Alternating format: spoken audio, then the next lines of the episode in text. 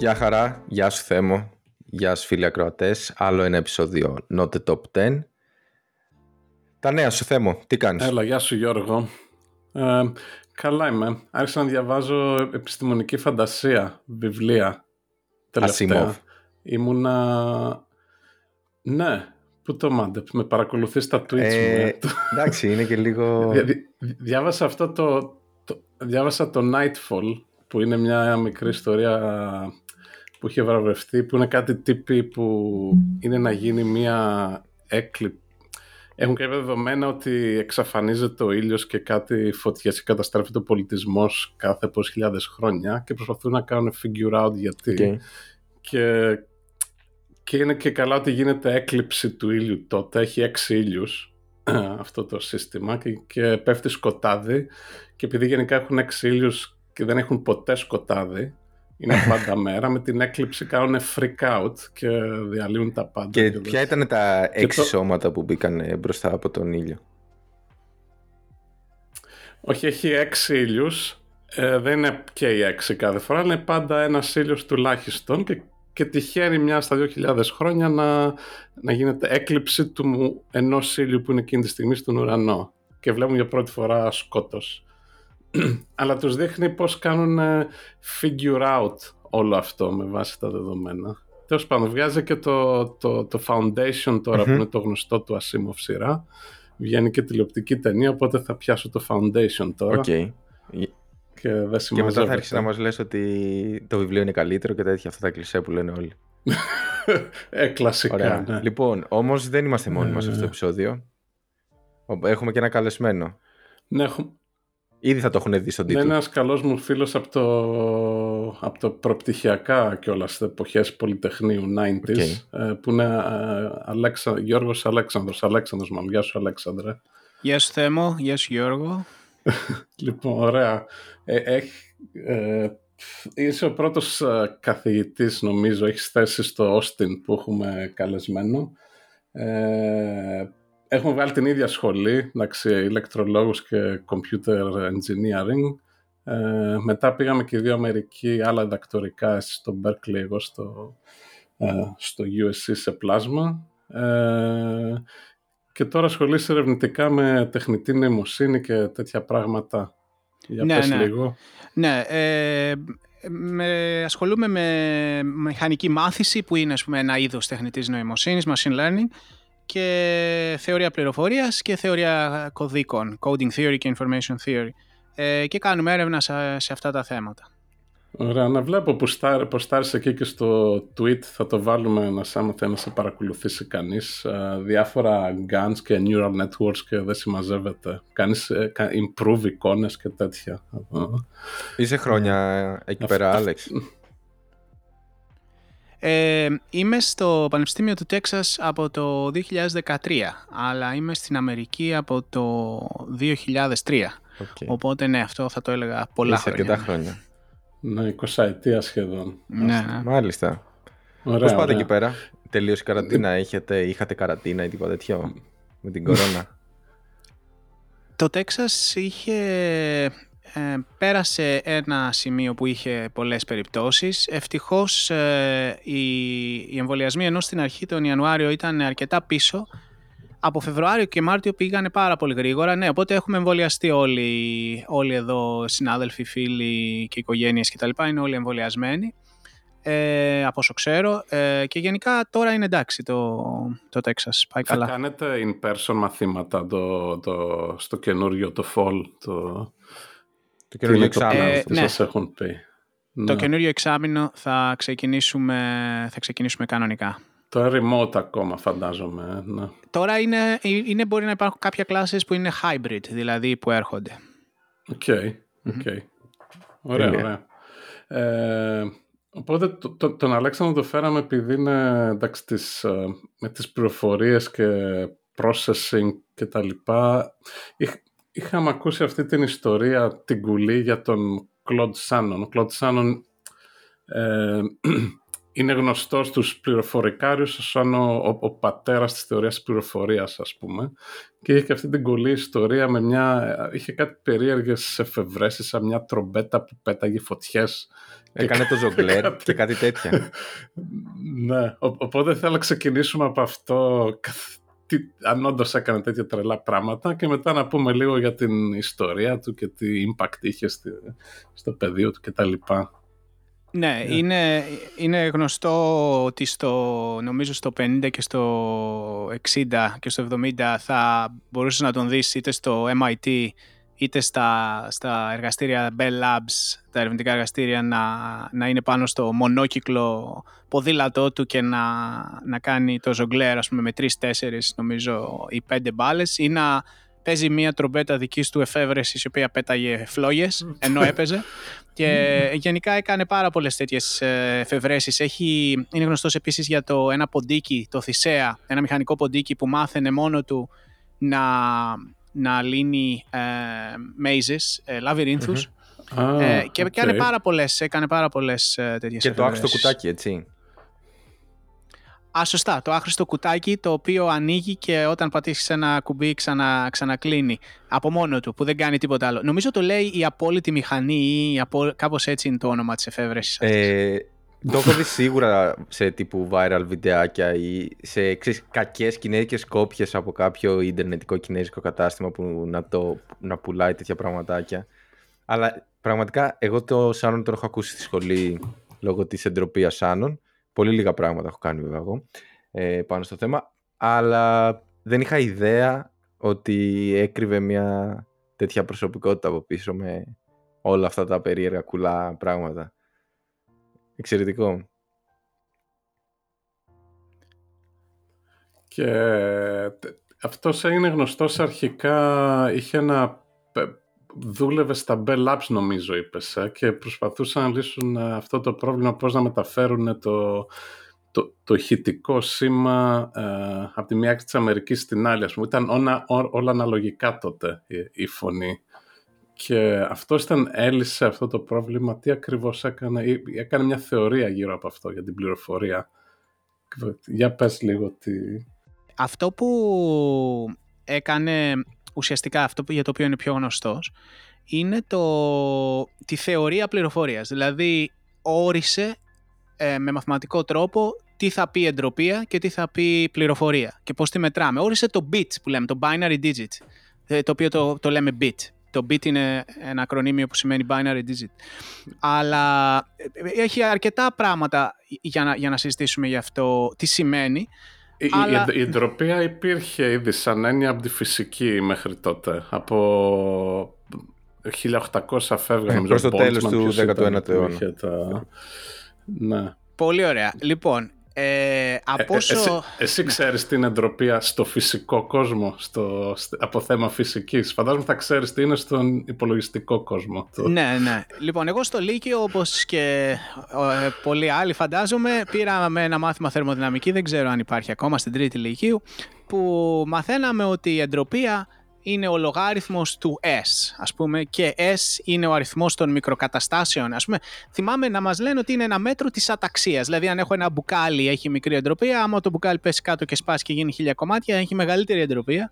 Και θυμάμαι ναι, να... γιατί είναι πιο πιθανό να βρεθούν ε, το νερό, ας πούμε, χυμένα κάτω παρά τοποθετημένα μέσα σε ένα μπουκάλι ναι, ναι, Ότι, ότι από καθαρή τύχη είναι εξαιρετικά απίθανο να δημιουργηθεί δομή. Δηλαδή ότι, ότι η εντροπία μετράει την αταξία, δηλαδή την έλλειψη δομής. Και επίσης ένα άλλο πράγμα που πάντα με στήχιονε ας πούμε από, τη, από τότε που το έμαθα είναι ότι είναι νόμος υποτίθεται της φύσεως ή αξίωμα ή νόμος, δεν ξέρω κάτι από τα δύο, ότι η εντροπία μεγαλώνει Πάντα στο μεγαλώνει, ναι. Ναι, αυτό τώρα, αυτό τώρα ξε, αν είναι, τι θα πει ακριβώς νόμος ή Όχι, αξίωμα. Αυτό αποδεικνύεται και μαθηματικά από ό,τι θυμάμαι. Δηλαδή βλέπεις ότι είναι γνησίως μονότονη ε, η συνάρτηση που θα προκύψει σε ένα φυσικό πρόβλημα αν ψάξεις την εντροπία. Οπότε αν κάνεις μια μεταβολή... Κάτσε, ναι. μια μεταβολή... Ο, ο δεύτερος νόμος της θερμοναβικής είναι υπόθεση, δεν είναι κατά βάση. Ενώ δεν βγαίνει από πιο βασικές αρχές. Μπο, μπορείς, να, μπορείς να βρεις άλλες υποθέσεις ε, οι οποίες να σε οδηγήσουν εκεί, αλλά πάντα για να αποδείξεις οποιοδήποτε μαθηματικό θεώρημα ξεκινάς από κάποια άλλα αξιώματα.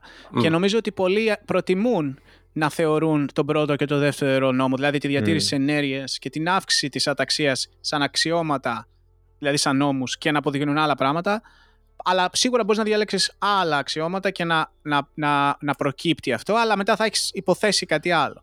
Ε, αλλά ακόμα και από καθαρά φιλοσοφική άποψη, εμένα πάντα με, με ενοχλούσε το ότι σου λέει ότι το σύμπαν θα καταλήξει να γίνει μια θερμική σούπα, ας πούμε, όπου τα πάντα θα είναι το ίδιο. Δηλαδή, οτιδήποτε, οτιδήποτε, οπουδήποτε υπάρχει κάποια δομή, κάποιος, κάποια structure, ας πούμε, κάποιο, κάποιο κύτταρο, κάτι που διαφοροποιείται από το περιβάλλον του, σου λέει αυτός ο σκληρός νόμος ότι τελικά ό,τι και να κάνεις, η, η εντροπία, η αταξία στο σύμπαν θα μεγαλώνει. Τώρα, η, η εντροπία είναι με την έννοια της φυσικής, που ε, ναι. για μένα δεν ήταν ποτέ πολύ σαφώς ορισμένη, δεν ήταν μαθηματικά ορισμένη. Ε, αλλά λέει ότι ουσιαστικά ο, το σύμπαν προσπαθεί να κάνει τα πάντα μία σούπα, όπως περνάμε στο blender τα πάντα και γίνεται ένα ενιαίο βαρετό ε, μείγμα σε αντίθεση με οποιαδήποτε δομή. Και αυτό το πράγμα, ουσιαστικά η ζωή, κατά κάποιο τρόπο, αν το σκεφτούμε η βιολογία δηλαδή, πάντα πολεμάει την εντροπή. Δηλαδή η, η, όλη μας η ζωή κατά κάποιο τρόπο είναι να, να, να μειώσουμε την εντροπή, να μειώσουμε το χάος στο οποίο η, η φύση... Όλα γύρω μας προσπαθούν να μας σκοτώσουν. Κάπως έτσι. Το ναι. ίδιο το σύμπαν. Και όχι απλά να μας σκοτώσουν, να μας βάλουν στο blender ας πούμε και να γίνει... αλλά, αλλά αυτή ήταν ας πούμε η γενική έτσι, αφηρημένη άποψη που είχα ε, πριν πάρω θεωρία πληροφορίας στο, στο πανεπιστήμιο και μετά στο δακτορικό. Ο Σάνον πέρα από αυτή, την, ε, αυτή τη γενική άποψη, όρισε μαθηματικά τι θα πει αυτό το πράγμα. Και υπάρχει και ένα αστείο, μια αστεία ιστορία, ότι όταν ο Σάνον έγραφε το paper του, ο Σάνον έγραψε βασικά το 1948 ένα πολύ διάσημο paper που λέγεται η, μια μαθηματική θεωρία της επικοινωνίας. Okay. Επικοινωνίας, ναι. Ναι, είναι μια θεωρία επικοινωνίας. Δηλαδή το πρόβλημα που είχε ο, ο Σάνον ήταν ότι δούλευε στην ε, τηλεφωνική εταιρεία, έτσι, δούλευε στο, στο ΝΟΤΕ της, ε, της, Άμα της Αμερικής, στην Bell Labs. Δεν θα είχε βγάλει τέτοια πράγματα. Προχωράμε. Ε, στο, στο, στο ΝΟΤΕ όταν, ε, όταν προσπαθούσαν να βρουν πώς θα φτιάξουν τα τηλέφωνα και, και το πρόβλημα τους ήταν τι σημαίνει επικοινωνία, τι σημαίνει ότι κάποιος επικοινωνεί με κάποιον άλλον και υπήρχαν πολλές φιλοσοφικές συζητήσεις του τύπου άμα ας πούμε μιλάνε δύο άνθρωποι κινέζικα και εγώ δεν καταλαβαίνω τι λένε, έχει πληροφορία αυτό το πράγμα παρόλο που εγώ δεν καταλαβαίνω. Δηλαδή υπήρχαν πολλές συζητήσεις τι θα πει πληροφορία και τι θα πει επικοινωνία. Και ένα από τα βασικά πράγματα που ξεκινάει το άρθρο του αυτό ε, είναι ότι λέει δεν μας ενδιαφέρει εδώ τι προσπαθεί να πει κάποιος ή κάποιος άλλος, μας ενδιαφέρει μόνο οι δυνατές επιλογές. Δηλαδή αν υπάρχουν τρία μηνύματα και εσύ μου λες ένα από τα τρία, η, η, ο αριθμός των bits που μου στέλνεις είναι απλά ο λογάριθμος των δυνατών επιλογών. Α, πάλι λογάριθμος εδώ, όπως και στη φυσική. Σαφέστατα. Ο, η εντροπία του Σάνων γενικεύει την εντροπία της φυσικής. Απλά στην εντροπία της φυσικής πάντα η κατανομή είναι ομοιόμορφη. Δηλαδή, ε, ενώ στο Σάνον σου λέει ότι μπορεί να έχεις οποιαδήποτε κατανομή. Δηλαδή, ένα καλό παράδειγμα γι' αυτό είναι ότι άμα, άμα, σου, άμα σου ρίξω εγώ ένα κέρμα, ας πούμε, 100 φορές ε, και, με, και θέλεις να σου πω τι βγήκε, ας πούμε, να σου πω κορώνα, κορώνα, γράμματα, κορώνα, κορώνα. 100 φορές. Πόσα bits πληροφορίας πρέπει να σου στείλω; Και η απάντηση είναι 100. Ωραία.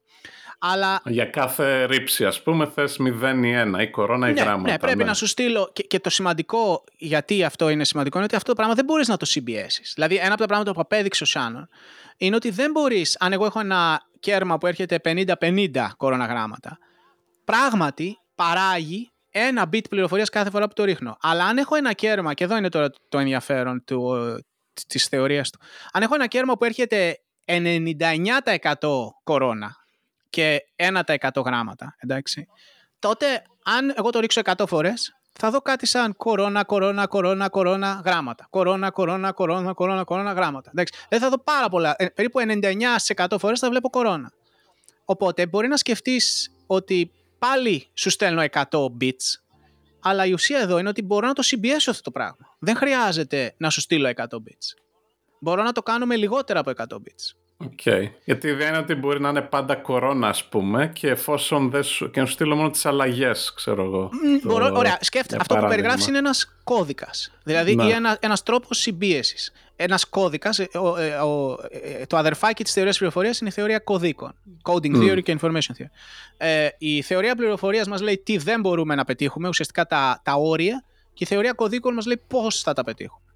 Εσύ αυτό που άρχισες να μου περιγράφεις είναι ένας κώδικας Πήγα να συμπιέσω το, τα 100 bit. Ναι. Ένας ναι. κώδικας okay. συμπίεσης. Και αυτό που, που μας είπε ο Σιάνον είναι πώς μπορούμε να βρούμε το απόλυτο όριο συμπίεσης. Δηλαδή, ανάλογα με το πόσο πιθανό είναι το κορώνα ή το γράμματα, στο 50-50 δεν έχουμε καθόλου συμπίεση. Οπότε πραγματικά κάθε φορά που ρίχνουμε ένα κέρμα έχουμε ένα bit. Αλλά όταν ας πούμε έχουμε ένα κέρμα που είναι 90-10, έχουμε 0,3 ας πούμε bits. Ή όταν έχουμε 99 και 1, έχουμε ξέρω εγώ, δεν ξέρω ακριβώς τον αριθμό, 0,1. Μας έδωσε μια φόρμουλα που μπορούμε να βάλουμε έναν αριθμό και να πούμε ότι OK, okay, το ρίξε το κέρμα 100 φορές, αλλά εγώ μπορώ με 14 bits να σου στείλω. OK, okay, μάλιστα. Και, και αυτό, αυτό είναι το, αυτή είναι η εντροπία του κέρματος, που είναι βασικά μια φόρμουλα που είναι p log p συν 1 μείον p log 1 μείον p με 1 μείον μπροστά ουσιαστικά. Αυτή είναι η φόρμουλα της εντροπίας. Το, το βασικό φιλοσοφικό θέμα είναι ότι αν κάτι ξέρεις ότι θα γίνει, δηλαδή αν το κέρμα έρχεται πάντα κορώνα, δεν χρειάζεται να σου στείλω τίποτα. Οπότε, στο, σωστά.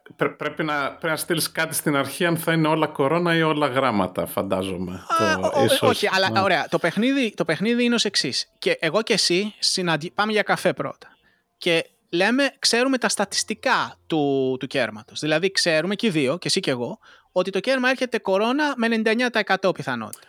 Και, μετά και μετά φεύγουμε. Και εγώ πάω, ας πούμε, στην Αμερική και εσύ ε, πας στο Λονδίνο και τώρα το θέμα είναι, θα σου πω εγώ, θα σου στείλω κάποια bits και εσύ πρέπει να γράψεις ένα χαρτί τα 100 τι, τι έγινε, κορώνα, κορώνα, γράμμα. Οπότε, αν το κέρμα έρχεται πάντα κορώνα και το ξέρεις γιατί πήγαμε για καφέ και το συζητήσαμε. Ναι, δεν χρειάζεται να μου στείλεις τίποτα. Δεν χρειάζεται να στείλω τίποτα. Ό,τι και να ρίξεις θα είναι κορώνα, δεν χρειάζεται να μου πεις τίποτα. Ακριβώς. Άρα, η, η, μια δετερμινιστική ποσότητα περιέχει μηδέν εντροπία.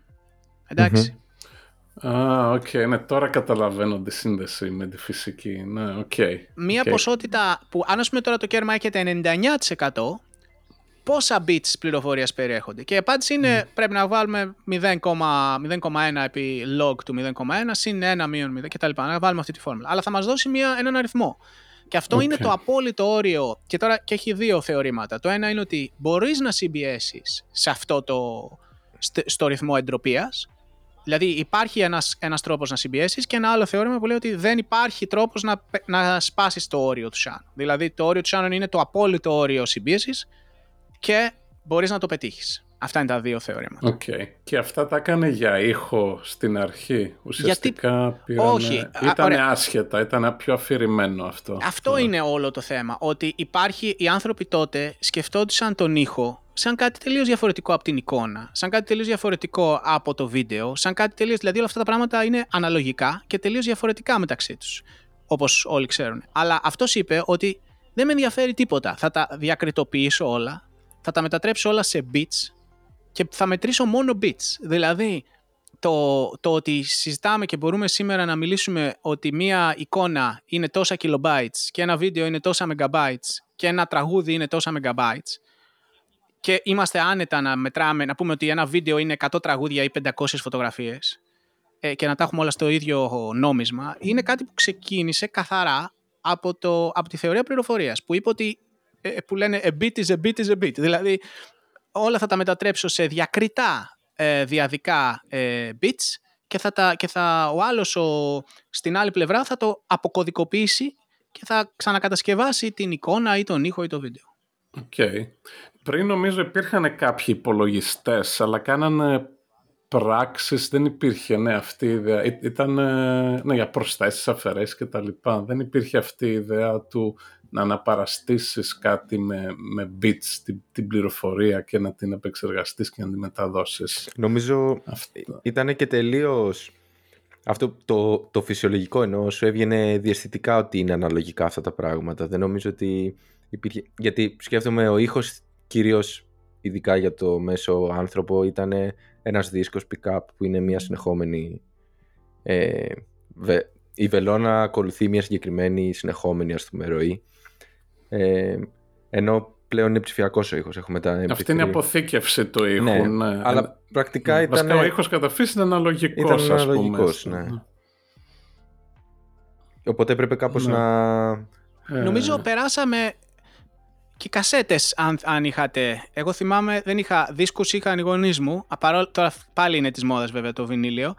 αλλά, αλλά νομίζω ε, δίσκους ε, και εγώ είχα κασέτες και μετά θυμάμαι. Ναι. Θυμάμαι ναι. όταν βγήκε το CD, το, το πρώτο ψηφιακό μέσο αναπαραγωγής ήχου, θυμάμαι πρέπει να, δεν θυμάμαι τώρα, το 90s πρέπει να ήταν, ή 80s, 80s μπορεί να ήταν. Δεν νομίζω. Είχε βγει το, εκεί το, τα 80s το πρωτόκολλο, αλλά έγινε εμπορικό στον κόσμο τέλη δεκαετίας 80 σε Αμερική. Σε εμάς στην Ελλάδα τότε ήρθε mid-90s. Τότε έπαιρνε χρόνια για να μετα...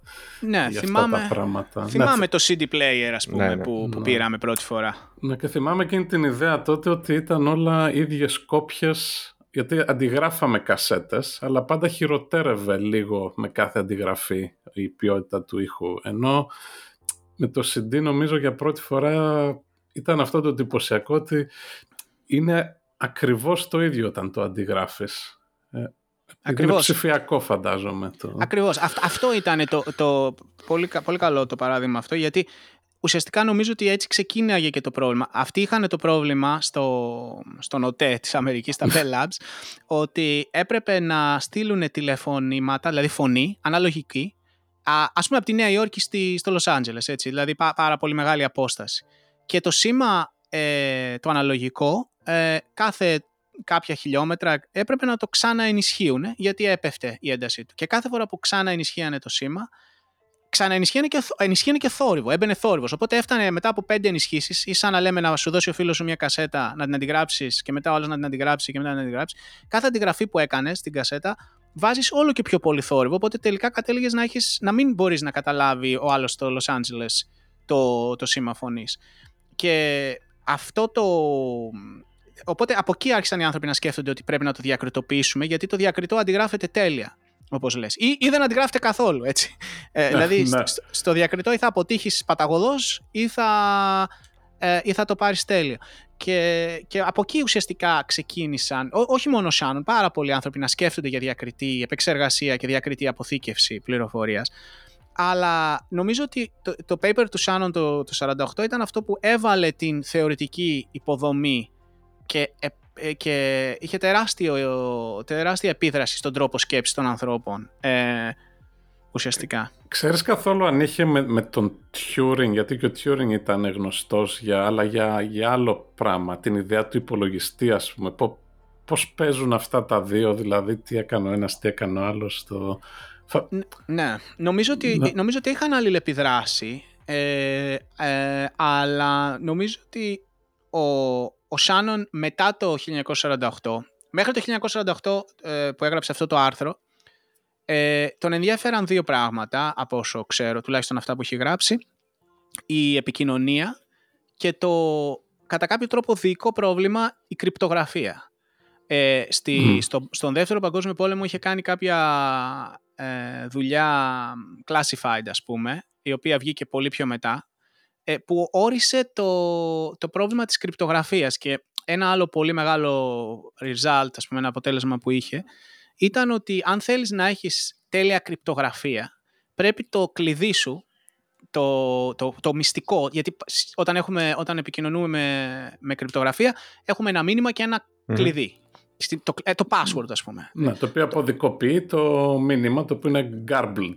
Ακριβώς, ναι. ακριβώς, ακριβώς. Και, και το ουσιαστικό result το οποίο πάλι ήταν το πάτημα για όλη τη μοντέρνα θεωρία κρυπτογραφίας ήταν ότι για να έχεις ασφαλή επικοινωνία κρυπτογραφημένη πρέπει το κλειδί να έχει το ίδιο μέγεθος με το μήνυμα. Α, OK. Okay. Δηλαδή σου λέει ότι αν εγώ παρακολουθώ. Α, πρακτικά τώρα. Επίσης του άρεσε πάρα πολύ να παίζει με κώδικες και με, με, να σπάει κρυπτογραφικά πρωτόκολλα και από παιδί υπάρχουν ιστορίες ότι ένα περιοδικό, αν θυμάμαι καλά, στο Michigan έβαζε κώδικες, δηλαδή κρυπτογραφημένα μηνύματα και υπήρχαν διάφορα παιδάκια που προσπαθούσαν να τα, να τα σπάνε και να βρούνε το μήνυμα. Και νομίζω είχε κερδίσει κάποιους διαγωνισμούς τέτοιους. Ήταν η πρώτη του διάκριση, σαν, νομίζω, σαν, σαν μαθητής. Ε, και η ουσία είναι ότι αν εσύ ε, παρακολουθήσεις, ε, ε, ε αν, αν πούμε το μήνυμα είναι 10 λέξεις, δεν μπορείς εύκολα να το, να το σπάσεις. Αλλά αν έχεις ένα μεγάλο μήνυμα, δηλαδή ας πούμε 100, 200, 300 λέξεις, ο κλασικός τρόπος που σπάς τα, τα κρυπτογραφήματα, τα ciphers, το πιο κλασικό κρυπτογράφημα που μπορεί να έχετε κάνει και εσείς σαν παιδιά είναι να αντικαταστήσεις ένα γράμμα με ένα άλλο γράμμα, εντάξει. Δηλαδή να πεις ότι το α το λέω β, το β το λέω ε κτλ. Ε, οπότε ο κώδικας εκεί είναι μια αντιστοίχηση των 24 ας πούμε, γραμμάτων στα 24 άλλα σύμβολα που θες εσύ να χρησιμοποιήσεις. Και μπορείς να χρησιμοποιήσεις πάλι τα γράμματα άμα θες ή μπορείς να βάλεις τα δικά σου μουρλά σύμβολα άμα θες. Ναι. Αλλά το θέμα είναι ότι βλέποντας το πιο συχνό σύμβολο ε, σε αυτό το κρυπτογραφημένο μήνυμα θα είναι το ε ή θα είναι το γράμμα που είναι το πιο συχνό γράμμα στην ελληνική ή στην αγγλική γλώσσα. Οπότε ο τρόπος που πανεύκολα σπάς ένα τέτοιο κρυπτογράφημα είναι λες το πιο συχνό σύμβολο που εμφανίζεται μάλλον θα είναι αυτό το πιο συχνό γράμμα. Έψιλον, ναι. ναι. Το βάζεις αυτό εκεί, λες ωραία το δεύτερο πιο συχνό μάλλον θα είναι το δεύτερο πιο συχνό γράμμα κτλ και συνεχίζεις έτσι και μετά βρίσκεις, μπορείς να δοκιμάσεις και ζευγάρια γραμμάτων, δηλαδή συνδυασμούς γραμμάτων που είναι πιθανοί ή απίθανοι και με πολύ απλή τέτοια ανάλυση και με το χέρι δηλαδή μπορείς να σπάσεις πανεύκολα τέτοια κρυπτογραφήματα που αντικαθιστούν απλά ένα γράμμα με ένα άλλο. Αυτό το ξέραν οι άνθρωποι από το, από το Μεσαίωνα και υπάρχουν πολύ πιο σύνθετα κρυπτογραφήματα που αντικαθιστούν, κρυπτογραφικοί αλγόριθμοι εννοώ, που αντικαθιστούν ζευγάρια γραμμάτων με ζευγάρια ή πολύ πιο σύνθετα πράγματα. Και ο κόσμος και ο Turing και ο Shannon, γιατί ουσιαστικά κάναν την επιστημονική τους δουλειά μέσα στον πόλεμο, ε, το, η ουσία των προβλημάτων που τους απασχολούσε ήταν το πώς θα σπάσουν τα, τη γερμανική κρυπτογράφηση. Μπράβο, το, και η μηχανή Enigma και όλα αυτά που είναι το. Ακριβώς. Ναι, ακριβώς. Ναι. Αυτό, ήταν, αυτό ήταν ένα από τα πιο ουσιώδη προβλήματα και είχε τεράστια επιρροή στο δεύτερο παγκόσμιο πόλεμο. Νομίζω λέγανε το ενίγμα ότι μείωσε τον πόλεμο κατά δύο χρόνια ή κάτι τέτοιο. Είχαν ναι, γιατί το είχαν σπάσει βασικά. Οι Άγγλοι πριν καταλάβουν οι Γερμανοί ότι το είχαν σπάσει. Αυτό, αυτό ήταν το κλειδί. Το... Ακριβώς. Και όχι μόνο το γερμανικό. Νομίζω ότι υπήρχαν πάρα πολλά συστήματα τα οποία είχαν σπάσει και ήταν αυτό το κομμάτι του, του πολέμου και αυτό το κομμάτι της πληροφορικής δεν είναι τόσο γνωστό γιατί όλα βέβαια ήταν κρυφά ούτε είναι εύκολο να, να καταλάβουμε εμείς τώρα πόσο επηρέασε τον πόλεμο αυτό το πράγμα. Δηλαδή το ότι ξέρανε οι Άγγλοι ότι θα υπάρξει μια επίθεση ή ότι θα υπάρξει ένα φορτίο κτλ. Πόσο αυτό επηρέασε τον πόλεμο. Νομίζω ότι τον επηρέασε τρομακτικά πολύ. Ε, και... Πάρα πολύ, ναι. Πάρα ναι, πολύ αυτό. Ναι, ναι. Ήταν, ε, κάπου διάβασα ότι ε, έλεγε κάποιος αναλυτής ότι θα μπορούσαμε να έχουμε άλλα δύο χρόνια ας πούμε, Δευτέρου Παγκοσμίου και ανυπολόγιστο αριθμό από ζωές βέβαια που θα μπορούσαν να είχαν χαθεί από, από την κρυπτογραφία. Οπότε και ο Shannon και ο Alan Turing δουλεύανε ουσιαστικά σε προβλήματα κρυπτογραφικά. Ο, ο Alan Turing ασχολιόταν, όπως, όπως ε, είπες, με, τα, με την μηχανή Enigma και το, και το σπάσιμο της κρυπτογραφίας. Ο Shannon δεν ξέρουμε ακριβώς τι έκανε στον πόλεμο, αλλά ξέρουμε ότι έγραψε ένα paper το οποίο ε, έγινε μετά δημόσια διαθέσιμο, ήταν μυστικό, που έβαλε τις βάσεις της κρυπτογραφίας και ένα από τα πολύ διάσημα αποτελέσματα είναι αυτό που είπα, ότι αν θες πραγματικά ασφαλή κρυπτογραφία από στατιστικές επιθέσεις όπως αυτή που είπαμε, πρέπει το κλειδί να έχει το ίδιο μέγεθος με το μήνυμα που σου λέει ότι την έχεις πατήσει βασικά, γιατί αν το κλειδί πρέπει να έχει το ίδιο μέγεθος με το μήνυμα, είναι σαν να, σαν να μην έχεις επικοινωνία ουσιαστικά. Δεν έχει κανένα νόημα να, όταν το κρυφό κλειδί έχει το ίδιο μέγεθος με το μήνυμα. Ναι, OK. Okay. Okay. Οπότε, ο μόνος τρόπος που έχουμε κρυπτογραφία και τώρα είναι χρησιμοποιώντας υπολογιστική δυσκολία. Δηλαδή, χρησιμοποιούμε ότι είναι δύσκολο να, να κάνεις factorize μεγάλους αριθμούς. Ναι, αυτό από ό,τι ξέρω εγώ δεν παρά ότι η κρυπτογραφία είναι ότι παίρνεις δύο... Είναι πολύ εύκολο να πάρεις δύο πολύ μεγάλους αριθμούς, που είναι πρώτοι νομίζω αριθμοί, τους πολλαπλασιάζεις, βγάζεις ένα τεράστιο αριθμό, αυτό γίνεται πάρα πολύ εύκολα αλλά το ανάποδο, αν σου δώσει ένα τεράστιο αριθμό, να πρέπει να τον παραγοντοποιήσεις, δηλαδή να βρεις τους δύο πρώτους αριθμούς, είναι αιώνες υπολογιστικής ισχύς δύσκολο. Να πω και κάτι σε αυτό μια και το ανέφερες. Ε, το πρόβλημα αυτό, το, η παραγοντοποίηση, η factorization που λες, ε, είναι ακριβώς αυτό. Έχει, έχει αυτό το χαρακτηριστικό ότι είναι εύκολο να, να πας με τη μία κατεύθυνση, αλλά δύσκολο να πας στην άλλη κατεύθυνση. Δηλαδή να, να, να πολλαπλασιάσεις είναι εύκολο, αλλά να, να παραγοντοποιήσεις είναι δύσκολο. Αλλά υπάρχει κάτι πολύ ενδιαφέρον εδώ. Πολλοί κόσμος νομίζει ότι είναι αποδεδειγμένα δύσκολο το να παραγοντοποιήσεις. Το factorization δηλαδή νομίζω ότι είναι, θα λέγαμε NP-hard ή NP-complete στη θεωρία υπολογισμού. Ναι. Αλλά δεν είναι. Ε, δε, κανείς δεν πιστεύει ότι η, η παραγοντοποίηση αριθμών είναι υπολογιστικά δύσκολη με την έννοια ότι είναι NP-hard.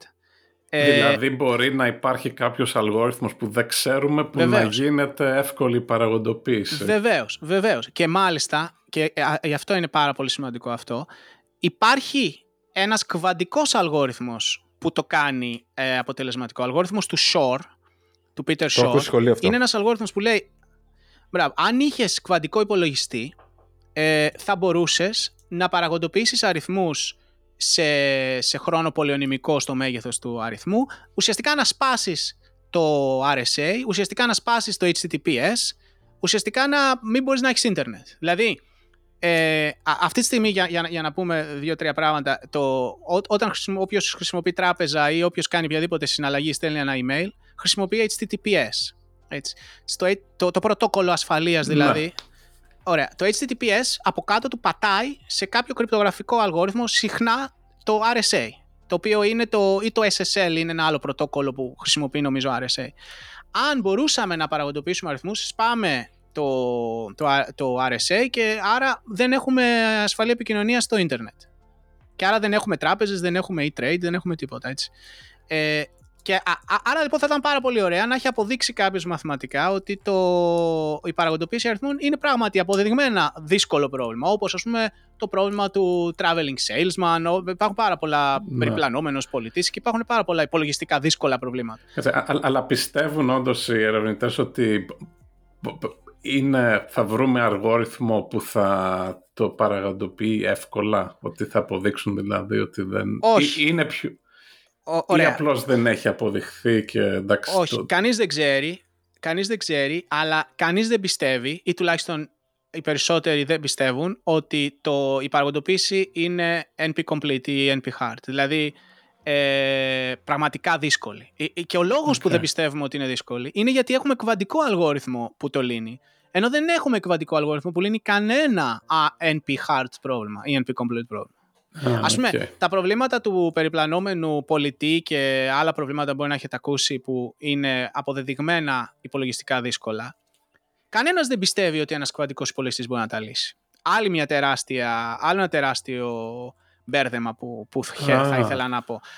Οι άνθρωποι πιστεύουν ότι οι κβαντικοί υπολογιστές νομίζουν ότι μπορούν να λύσουν όλα τα προβλήματα με εκθετική υπολογιστική ισχύ. Υπάρχει αυτό το, αυτό το μπέρδεμα. Η, η εντύπωση που έχω εγώ είναι, δεν ξέρω είναι σωστή ή λάθος, ότι μπορείς να, ό,τι μπορείς να κάνεις παράλληλα, ότι ένας ακβατικός υπολογιστής θα το, ε, θα το κάνει instantly αυτό, γιατί θα τρέξει παράλληλα όλες τις ε, εκδοχές. Είναι Όχι. λάθος αυτό. ναι, ναι, είναι, είναι, είναι, είναι πολύ συχνό, αλλά οι άνθρωποι νομίζουν ότι οι κβαντικοί υπολογιστές έχουν άπειρη δύναμη. Τυπικά, δηλαδή άπειρη υπολογιστική δύναμη. Οι κβαντικοί υπολογιστές βασικά το μόνο πρόβλημα που μπορούν να λύσουν είναι η παραγοντοποίηση. OK, okay, υπάρχουν και ναι. άλλα, αλλά ε, όταν λέω το μόνο πρόβλημα που μπορούν να λύσουν ε, που δεν πιστεύουμε ότι μπορούμε να λύσουμε με κλασικούς υπολογιστές σε πολυονομικό χρόνο είναι η παραγοντοποίηση. Τώρα υπάρχουν άλλα προβλήματα όπως αν θες να κάνεις simulation ενός ε, quantum system προφανώς ένας κβαντικός υπολογιστής είναι πιο κατάλληλος γιατί έχει quantum State. μηχανική από μέσα. Ναι αλλά προφανώς υπάρχουν τέτοιες ε, εφαρμογές, αλλά κανένα πρόβλημα υπολογιστικά δύσκολο δεν μπορούν, αποδεδειγμένα υπολογιστικά δύσκολο δεν μπορούν να λύσουν οι κβαντικοί υπολογιστές και κανένας δεν πιστεύει ότι οι κβαντικοί υπολογιστές μπορούν να λύσουν NP-hard προβλήματα. OK. Okay.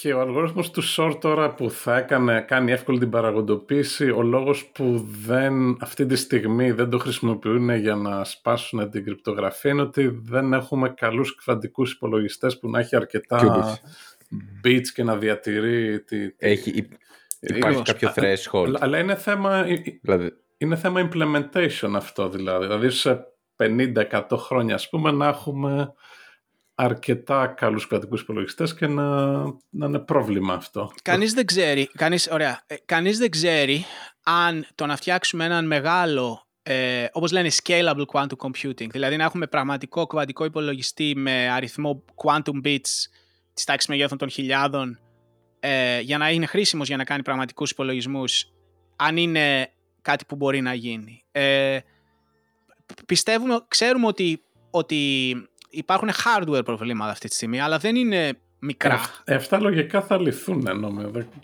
Κανείς, κανείς δεν ξέρει. Κανείς ναι, OK, okay, εντάξει. Κανείς δεν ξέρει. Σε infinite time scale που λέμε. Όχι, αλλά υπάρχουν, μπορεί να υπάρχουν, μπορεί να υπάρχουν θεμελιώδεις λόγοι. Υπάρχει τείχος θεμελιώδης που να μην μπορεί να... Κανείς δεν ξέρει. Αυτό σου λέω. Δεν είναι, δεν είναι καθόλου σαφές σε μένα τουλάχιστον, ότι δεν υπάρχει πραγματικό ε, fundamental λόγος. Okay. Είναι, είναι όπως λέγαμε πριν με την εντροπία. Δηλαδή, μπορεί να πει κάποιος ότι το ότι η εντροπία αυξάνει είναι μια λεπτομέρεια και σε 100 χρόνια θα το λύσουμε και δεν θα αυξάνει η εντροπία. στο σύμπαν. Αλλά, αλλά μπορεί να υπάρχει και κάποιος πολύ θεμελιακός λόγος που δεν μπορούμε να φτιάξουμε με μεγάλους κουαντικού υπολογιστέ. Προφανώς, όσο πάει, μεγαλώνουν. Δηλαδή, τώρα μπορεί να έχουμε ξέρω, 5 ε, κουαντικά bits ή 10 ή 20. Αυτή τη στιγμή ε, η Google πρόσφατα, όπως ίσως είδατε, έκανε το ε, πρώτο την πρώτη επίδειξη Quantum Supremacy. Ναι, που δεν ήταν. Δηλαδή, ναι, ναι, ήταν, ήταν, ήταν PR αυτό, μούφα είναι. δύο χρόνια. Όχι, όχι, όχι, δεν είναι ε, μούφα. είναι. Έχω φίλους ε... που ασχολούνται ακριβώς με quantum computers. Δεν κάνανε τέτοιο. Δεν ήταν quantum supremacy αυτό. Και ξέρω άνθρωπο που μου έχει μιλήσει με άνθρωπο στην Google και είπε ότι ναι, ξέρουμε ότι αυτό που είπαμε δεν ήταν ακριβώς αυτό που έχουμε κάνει. Αλλά. Ναι, ε, ωραία. Το, ναι, μάλλον, να σου πω τι ξέρω το, κάνανε, το, θέμα. το ναι. μαρκετίστηκα Αλλά... διαφορετικά. Το πλασάρανε διαφορετικά από αυτό που κάνανε. Αυτό θέλω να πω. Πε πρώτα τι είναι το Quantum Supremacy, γιατί πριν, πριν να κάνουμε debate αν έχει ή όχι. Στη δική μου αντίληψη, δεν γνωρίζω, δεν είμαι ειδικό στο θέμα, αλλά από όσο ξέρω, Quantum Supremacy σημαίνει να κάνεις με έναν κβαντικό υπολογιστή κάτι που αποδεδειγμένα δεν μπορείς να κάνεις σε έναν κλασικό υπολογιστή. Όταν λέω αποδεδειγμένα εννοώ με βάση α, υποθέσεις της ε, θεωρίας ε, υπολογισμού ότι ας πούμε το π δεν είναι ίσο με το np. Αν το π είναι ίσο με το np, το οποίο δεν το έχουμε αποδείξει, ε, τότε δεν έχει καν νόημα αυτή η συζήτηση. Ναι. Ε, οπότε πάντα βασιζόμαστε σε, σε μαθηματικές υποθέσεις, εντάξει. Αλλά νομίζω ότι όταν μιλάμε για quantum supremacy πρέπει να το μεταφράσουμε κάπως, κβαντική υπεροχή, ναι, ναι. ας το πούμε. Έτσι νομίζω το μεταφράζουμε. Ωραία. Ναι. Κβαντική υπεροχή σημαίνει ότι ε, έκανα παιδιά κάτι, σας, έχω έναν κβαντικό υπολογιστή, έκανα κάτι που αποδεδειγμένα έστω κάτω από κάποιε μικρές υποθέσεις, δεν πρόκειται ένας κλασικός υπολογιστής να κάνει ποτέ. Όπως είπαμε, το να, κάνεις, το να παραγοντοποιήσει αριθμούς δεν είναι ε, κβαντική υπεροχή, γιατί κανένας δεν, δεν έχει αποδείξει ότι το να παραγοντοποιήσει αριθμούς σε κλασικό υπολογιστή δεν μπορεί να γίνει αποτελεσματικά. Ναι, δεν το πιστεύουμε. Ναι. Αυτή είναι και η δικιά μου εντύπωση, ότι μέχρι αυτό το quantum supremacy, ό,τι προβλήματα λένε κβαντικοί υπολογιστές, μπορούσαν να γίνουν και με κλασικούς υπολογιστές. Απλώς τύχε να γίνει με άλλο τρόπο το, το κβαντικό, με κβαντικό υπολογιστή. Αλλά στην βάλουμε... περίπτωση ήταν κάποιο πρόβλημα που δεν μπορούσε να γίνει όπως είπες με το κλασικό. Ναι, το πρόβλημα τώρα, είναι, ωραία, να, να πούμε δύο πράγματα γι' αυτό. Το πρώτο είναι ότι όταν λέμε να γίνει κάτι σε κβαντικό ή σε κλασικό υπολογιστή εννοούμε σε πολυονυμικό χρόνο ή σε εκθετικό χρόνο. Mm. Έτσι, αυτή είναι η διαφορά. Δηλαδή όλα μπορούν να γίνουν σε κλασικό υπολογιστή σε εκθετικό χρόνο. Αλλά όταν, όταν ας πούμε, ο αριθμός των bits είναι ξέρω εγώ 100, το 2 στην 100 είναι πάνω από την ηλικία του σύμπαντος. Οπότε πρακτικά λέμε ότι ένας κλασικός υπολογιστής θα το κάνει. Σε, θα, πρώτα θα τελειώσει το σύμπαν και μετά θα τελειώσει ο υπολογιστής. Ναι. Οπότε λέμε ότι δεν μπορεί να το κάνει. Και, και όταν λέμε πολυονυμικό χρόνο, εννοούμε βασικά σχετικά γρήγορα. Δηλαδή, ό, όσο μεγαλώνει ας πούμε, το, το θέμα, το πρόβλημα, πόσο αναλογικά πιο πολύ παίρνει. Και αν είναι ναι. εκθετικό, θα παίρνει αναλογικά ε, πολύ πολύ μεγαλύτερο χρόνο. Ναι. Στην πράξη είναι κάτι που όντως το υπολόγισε ο κουαντικό υπολογιστής και ο κλασικός δεν θα μπορούσε να το υπολογίσει στα επόμενα 100.000 χρόνια. Okay. Κάπως έτσι το σκέφτονται. Τώρα, εκεί είναι που υπάρχουν κάποιες συζητήσεις, νομίζω, που είπε ο Γιώργος, ότι τι ακριβώς κάνανε και πόσο θα έπαιρνε ένας κλασικός υπολογιστής να το κάνει και πώς θα μπορούσε ένας κλασικός υπολογιστής να το κάνει λίγο πιο γρήγορα ή πολύ πιο γρήγορα, αν ήταν πιο έξυπνη η υλοποίηση στον κλασικό υπολογιστή. νομίζω εκεί γίνεται. Ότι τύπου ε, λένε ότι, OK, ναι, αυτό άμα το κάνεις με διαφορετικό αλγόριθμο, το κάνει super computer, δεν χρειάζεται εκβατικό υπολογιστή. Απλά ο αλγόριθμος ο συγκεκριμένος που έτρεξαν δεν λειτουργεί το ίδιο efficient, ξέρω σε κλασικό υπολογιστή. Ακριβώς. Ε, Εσείς στο Austin έχετε και τον τέτοιον, τον Σκοντ Άρονσον, ή κάνω λάθος. Ναι, βέβαια. Κάποια χρόνια. Ναι, που είναι μεγάλο κεφάλι σε αυτά. Νομίζω αυτός όρισε το... την κβαντική υπεροχή. Ναι, ναι, ναι. Ήταν δικό του. Μάλιστα. Ε, επειδή ξεφύγαμε λίγο, πήγαμε από το Σάνον λίγο, το, το τραβήξαμε όσο πάει. Κάτι άλλο για το Σάνον ενδιαφέρον που έκανε ή από τη ζωή του ή από η τεχνικά που θα έπρεπε να ναι. ξέρουμε. Το... Ε, είναι, είναι, είναι φυσικό που μιλάμε για την κρυπτογραφία, γιατί η κρυπτογραφία ήταν ε, η βάση της θεωρίας πληροφορίας. Ε, Αλλά έκανε τέλος πάντων το πρώτο paper για την κρυπτογραφία, έκανε το δεύτερο paper που είπαμε που όρισε τι είναι πληροφορία και όρισε τι σημαίνει εντροπία. Ε, ένα, ένα άλλο πράγμα που θέλω να πω σε αυτό είναι ότι όρισε και κάποιες άλλες ποσότητες. Ουσιαστικά υπάρχει ένα ολόκληρο πεδίο τώρα που λέγεται θεωρία πληροφορίας. Ε, και η διασταυρωμένη πληροφορία, ας πούμε, ε, που λέγεται cross entropy, είναι άλλη μια ποσότητα που, που ξεκινάει από τη θεωρία του Shannon και είναι η ποσότητα που χρησιμοποιούμε όταν κάνουμε βαθιά μάθηση, δηλαδή deep learning, αυτή τη στιγμή νευρονικά δίκτυα. Ε, η ποσότητα που χρησιμοποιούμε είναι το cross entropy όταν, όταν εκπαιδεύουμε νευρονικά δίκτυα. Okay. Και, οπότε ο, και ο ίδιος ο Σάνον μετά το 48 ουσιαστικά άρχισε να ενδιαφέρεται για την τεχνητή νοημοσύνη. Δηλαδή το, το πρόβλημα, από, καθαρά όλη τη δουλειά μετά, είναι σε τι σημαίνει μάθηση και τι σημαίνει τεχνητή νοημοσύνη, τι σημαίνει νευρονικά δίκτυα κτλ. Ποια, ε, θα, θα, ξέρεις, το πρώτο επεισόδιο που κάναμε σε αυτό το podcast ήταν για την τεχνική νοημοσύνη. Λίγο, κάναμε μία αναδρομή και εκεί είχαμε καταλήξει το τέλος στη, στο συμπέρασμα ότι η, ότι οι ιδέες αυτές που χρησιμοποιούνται τώρα υπήρχαν από τότε, από τη δεκαετία του, του 60 ίσως και του 70 ε, και ότι αυτό που έχει αλλάξει τώρα είναι ουσιαστικά έχουμε αρκετή υπολογιστική ισχύ για να κάνουμε πολύ περισσότερα πράγματα. Δηλαδή, τεχνικές είναι αρκετά παρόμοιες. Δεν ξέρω, κάποιο σχόλιο σε αυτό, ποια είναι η δική σου εντύπωση; Ναι, ε, δουλεύω σε αυτά τα προβλήματα ε, και νομίζω ότι υπήρξαν ας πούμε δύο-τρεις σημαντικές ιδέες στα νευρονικά δίκτυα οι οποίες ξεκινάνε από τον Rosenblatt ε, μετά τον ε, ε, Jeff Hinton και τον Jan LeCun οι οποίες είναι ας πούμε ε, ο Jeff Hinton, ο Jan LeCun και ο Joshua Bengio πήραν το Turing Award πριν ε, νομίζω δύο χρόνια για, για, για τα νευρονικά δίκτυα.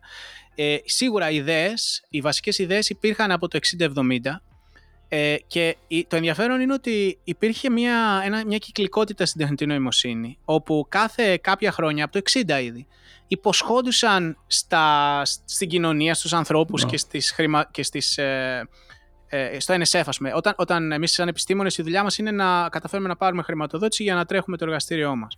Οπότε γράφουμε proposals που λέμε ότι αν μας δώσετε ας πούμε, αυτά τα χρήματα για να έχουμε την ομάδα μας, θα ανακαλύψουμε αυτό και θα ανακαλύψουμε το άλλο κτλ.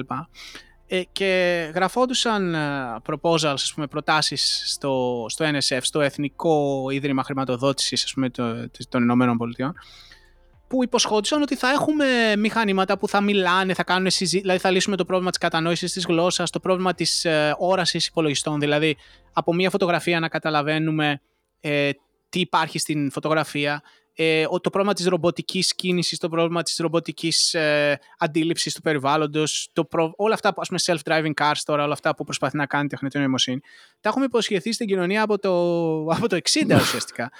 και, και ο Σάνον ο ίδιος, ε, υπάρχει ένα βίντεο που μπορείτε να βρείτε και στο YouTube, που έχει φτιάξει ένα ποντίκι, το Θησέα, το οποίο μπορεί να λύσει ένα λαβύρινθο. Δηλαδή, ε, το τοποθετείς πάνω στο λαβύρινθο, αλλάζεις το σχήμα του λαβυρίνθου και αυτό πάντα εξερευνεί το λαβύρινθο, μαθαίνει πού υπάρχουν εμπόδια κτλ. Και μετά αφού μάθει να, να λύνει ένα συγκεκριμένο λαβύρινθο, αν το βάλεις οπουδήποτε στον αυτόν το λαβύρινθο θα πάει αμέσως στη, στη λύση. Okay. Δηλαδή, δηλαδή μαθαίνει ε, από το εξερευνώντας το, αυτό το λαβύρινθο. Και υπάρχει ένα πολύ ωραίο βίντεο που μπορείτε να το δείτε. Αλλά από απλά προβλήματα τέτοια. Ας πούμε το σκάκι, το θυμάμαι το σκάκι. Το σκάκι, ε, οι μηχανές νίκησαν τους ανθρώπους αν θυμάστε, θα το, έλεγα. Το, το 97 εκεί με το Deep Blue που ήταν Ακριβώς, Κασπάροφ. Κασπάροφ ναι. εναντίον Deep Blue, το θυμάμαι. Ήμουνα στο τελειώνω το Λύκειο τότε. Και εκεί ε, ε, είπαμε πούμε, ότι το σκάκι σίγουρα είναι νοημοσύνη. Δηλαδή, όποιος έχει παίξει σκάκι, καταλαβαίνει ότι πρέπει να σκεφτείς πάρα πολύ για να, για να παίξεις σκάκι. Αλλά τώρα πια δεν μας ενοχλεί τόσο πολύ το ότι οι υπολογιστές ε, ας πούμε κερδίζουν τους ανθρώπους στο σκάκι. Ένα άλλο παράδειγμα είναι ότι η αριθμητική. Άμα εγώ σου πω πρόσθεσε το 373 και το 657, θα πρέπει να κάτσεις να το σκεφτείς. Δηλαδή σίγουρα χρειάζεται νοημοσύνη για να το κάνεις αυτό το πράγμα. Αλλά δεν μας εντυπωσιάζει που, ένα, που ένας υπολογιστής τσέπης μπορεί να το κάνει αυτό το πράγμα πιο γρήγορα και πιο εύκολα από εμάς. Δεν το θεωρούμε καν νοημοσύνη πλέον. Δεν το θεωρούμε καν νοημοσύνη. Ναι. ναι. Οπότε, ή, ή ας πούμε το ότι θυμάται όλο τον τηλεφωνικό κατάλογο, ένας άνθρωπος που θυμάται όλο τον τηλεφωνικό κατάλογο ή όλη την εγκυκλοπαίδεια, το, το θεωρούμε ευφυα. Η κομμάτι συνιστό ευφυα. αλλά, αλλά όταν το κάνει ο υπολογιστής πλέον δεν, δεν μας εντυπωσιάζει τόσο πολύ. Νομίζω ότι αυτό που γίνεται στην τεχνητή νοημοσύνη, δηλαδή, για, για να συνοψίσω, είναι ότι ό,τι καταφέρουν οι υπολογιστές να κάνουν, σταματάμε να το θεωρούμε νοημοσύνη. Και ουσιαστικά κουνάμε την μπάρα όλο και περισσότερο.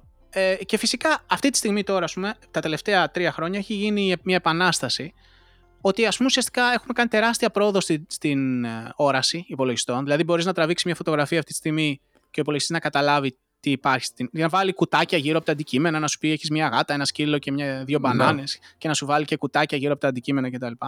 Αναγνώριση προσώπων, ε, αναγνώριση φωνής, σύνθεση γλώσσας. Ε, πάρα πολλά προβλήματα. Έχουμε τεράστια πρόοδο. Και, και αυτό που ρώτησες είναι οι ιδέες υπήρχαν από το 60 ε, και νομίζω ότι κάποιες από τις ιδέες υπήρχαν από το 60. Μας έλειπε υπολογιστική ισχύ και το άλλο που μας έλειπε το οποίο πρέπει να το πω είναι τα δεδομένα, τα datasets. Α, γεια σου. Αυτό ήταν το άλλο κομμάτι, την υπολογιστική ισχύ και τώρα δεν υπήρχαν δεδομένα πριν. Ενώ τώρα πετάς χιλιάδες εικόνες, ας πούμε, πολύ εύκολα για να, γίνει, να εκπαιδευτεί το δίκτυο και σου βγάζει αποτελέσματα. Το ίντερνετ και το crowdsourcing, το crowdsourcing βασικά, δηλαδή το ότι μπορούν κάποιοι να κάθονται να κοιτάνε ένα εκατομμύριο εικόνες και να σου βάλουν να σου πούνε αυτό είναι μπανάνα, αυτό είναι ε, ξέρω εγώ, σκύλος, αυτό είναι γάτα. Το ότι αυτό όταν δημιουργήθηκε το ImageNet που είναι το, ένα από τα σημαντικά datasets στην τεχνητή νοημοσύνη που είναι εκατομμύρια εικόνες με, με labels, με, δηλαδή λέει τι περιέχει εικόνα, αυτό κατασκευάστηκε μέσα από crowdsourcing.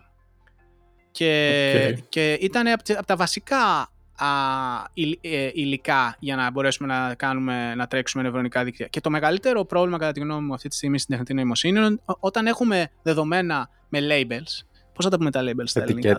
Ε... Ετικέτες. Ναι, το λένε τέλος πάντων μάθηση με επίβλεψη. Δηλαδή... Ε, που, που λες εσύ τι είναι αυτό το συγκεκριμένο που αναλύεις. ναι, αλλά, αλλά φαντάσου, φαντάσου ότι έχεις ένα παιδί τώρα, ας πούμε, ένα, ένα παιδάκι και, και δεν είναι ότι θα, θα του δείξει.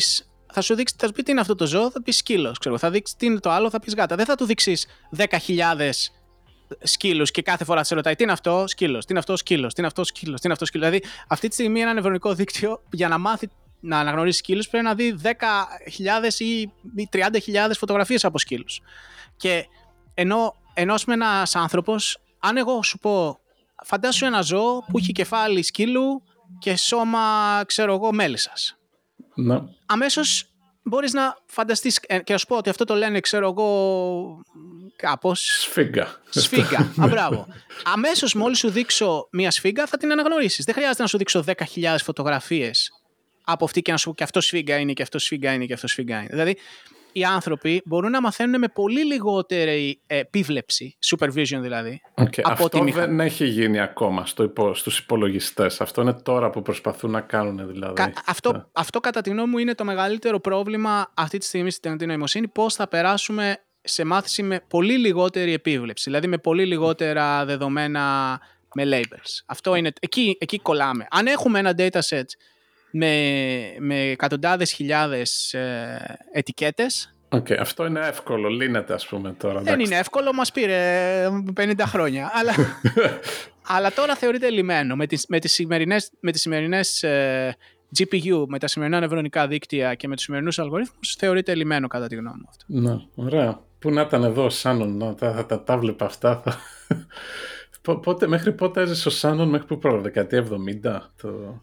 Όχι, ε, πέθανε νομίζω σχετικά πρόσφατα, ε, πολύ πιο μετά δηλαδή, νομίζω το, το δεκαετία 80-90, αλλά δυστυχώς είχε mm. Alzheimer's νομίζω. Οκ. Και ουσιαστικά ήδη ήταν, είχε πάψει να είναι παραγωγικός νομίζω μέχρι το, μέχρι το 70 κάπου ήταν που ε, και μάλιστα έχει, υπάρχει μια ιστορία ότι όταν πήγε στην, στην, στο Information Theory συνέδριο, ας πούμε, που, που είναι η, η κοινότητα, η επιστημονική κοινότητα που δουλεύει σε αυτό που ξεκίνησε αυτός, νομίζω το 70, τον, τον είχαν σαν Θεό βέβαια, είναι σαν, ε. λέγανε ότι είναι σαν να, σαν να ήρθε ναι. ο Νεύτωνας, ας πούμε, σε ένα συνέδριο φυσικής, ναι, φανταστείτε. Ναι αλλά ο ίδιος ε, ήταν πολύ ντροπαλός και ένιωθε ότι δεν ξέρει τι κάνουν και ήταν πολύ, ήταν, υπάρχει πολλή συζήτηση ότι ένιωθε ότι δεν θα μπορέσει να τους ευχαριστήσει. Βέβαια έδωσε μια φανταστική διάλεξη και όλοι φυσικά τον αποθέωσαν πάλι, αλλά ήταν, ήταν πολύ ντροπαλός άνθρωπος και, και μαζεμένος. Μάλιστα, ωραία. Ε, να το κλείσουμε κάπου εδώ μάλλον, γιατί τα πιάσαμε λίγο ωραία θέματα. Το καθένα από μόνο του θέλει τε, τερά, τεράστια θα κάνουμε μια σεζόν, ε, η σεζόν καλεσμένος ο Άλεξ και θα πιάνουμε ένα, ένα θέμα ξεχωριστά. The, the Alex Timakis season. Ναι. Ε, ευχαριστούμε πάρα okay. πολύ που δέχτηκες να είσαι σήμερα μαζί μας. Ήταν πάρα πολύ ωραίο όλα αυτά που μας είπες, γι' αυτό κιόλας εγώ δεν ήθελα να διακόπτω. Ε, Ωραία. Δεν ξέρω, Θέμο, θες κάτι να πεις πριν κλείσουμε; Ε, όχι, Άλεξ, ευχαριστούμε πολύ και αν βρούμε κανένα άλλο θέμα μπορούμε να σε ξανά έχουμε. Το... Είναι πολύ ωραίο αυτό το podcast. Αν θες να μάθεις κάτι που σε ενδιαφέρει, ναι. ξέρεις, ο καλύτερος τρόπος για να μάθεις κάτι είναι να το διδάξεις. Οπότε, αν σε ενδιαφέρει ένα αντικείμενο που δεν το ξέρεις πολύ καλά, κάτσε κοίταξέ το και αλλά θα τα συζητήσουμε. Έτσι. Σωστό, όντως. Ναι. όντως. Σας ευχαριστώ πάρα πολύ, παιδιά. Ωραία, λοιπόν, ευχαριστούμε πολύ που μας ακούσατε. Μπορείτε να βρείτε και στο Instagram τη σελίδα μας, Not the Top 10, και στα προσωπικά μας προφίλ σε Twitter και ε, Instagram. Στην περιγραφή θα βρείτε όλες τις πληροφορίες ότι συζητήσαμε. Ναι, θα, θα βάλουμε και το Alex στο Twitter τουλάχιστον. Έχει ενδιαφέροντα tweets κατά καιρούς. Όχι πάντα, αλλά εντάξει, αξίζει. Ωραία. Καλή συνέχεια. Με κοιτάει περίεργα. Γεια χαρά. Έγινε, γεια.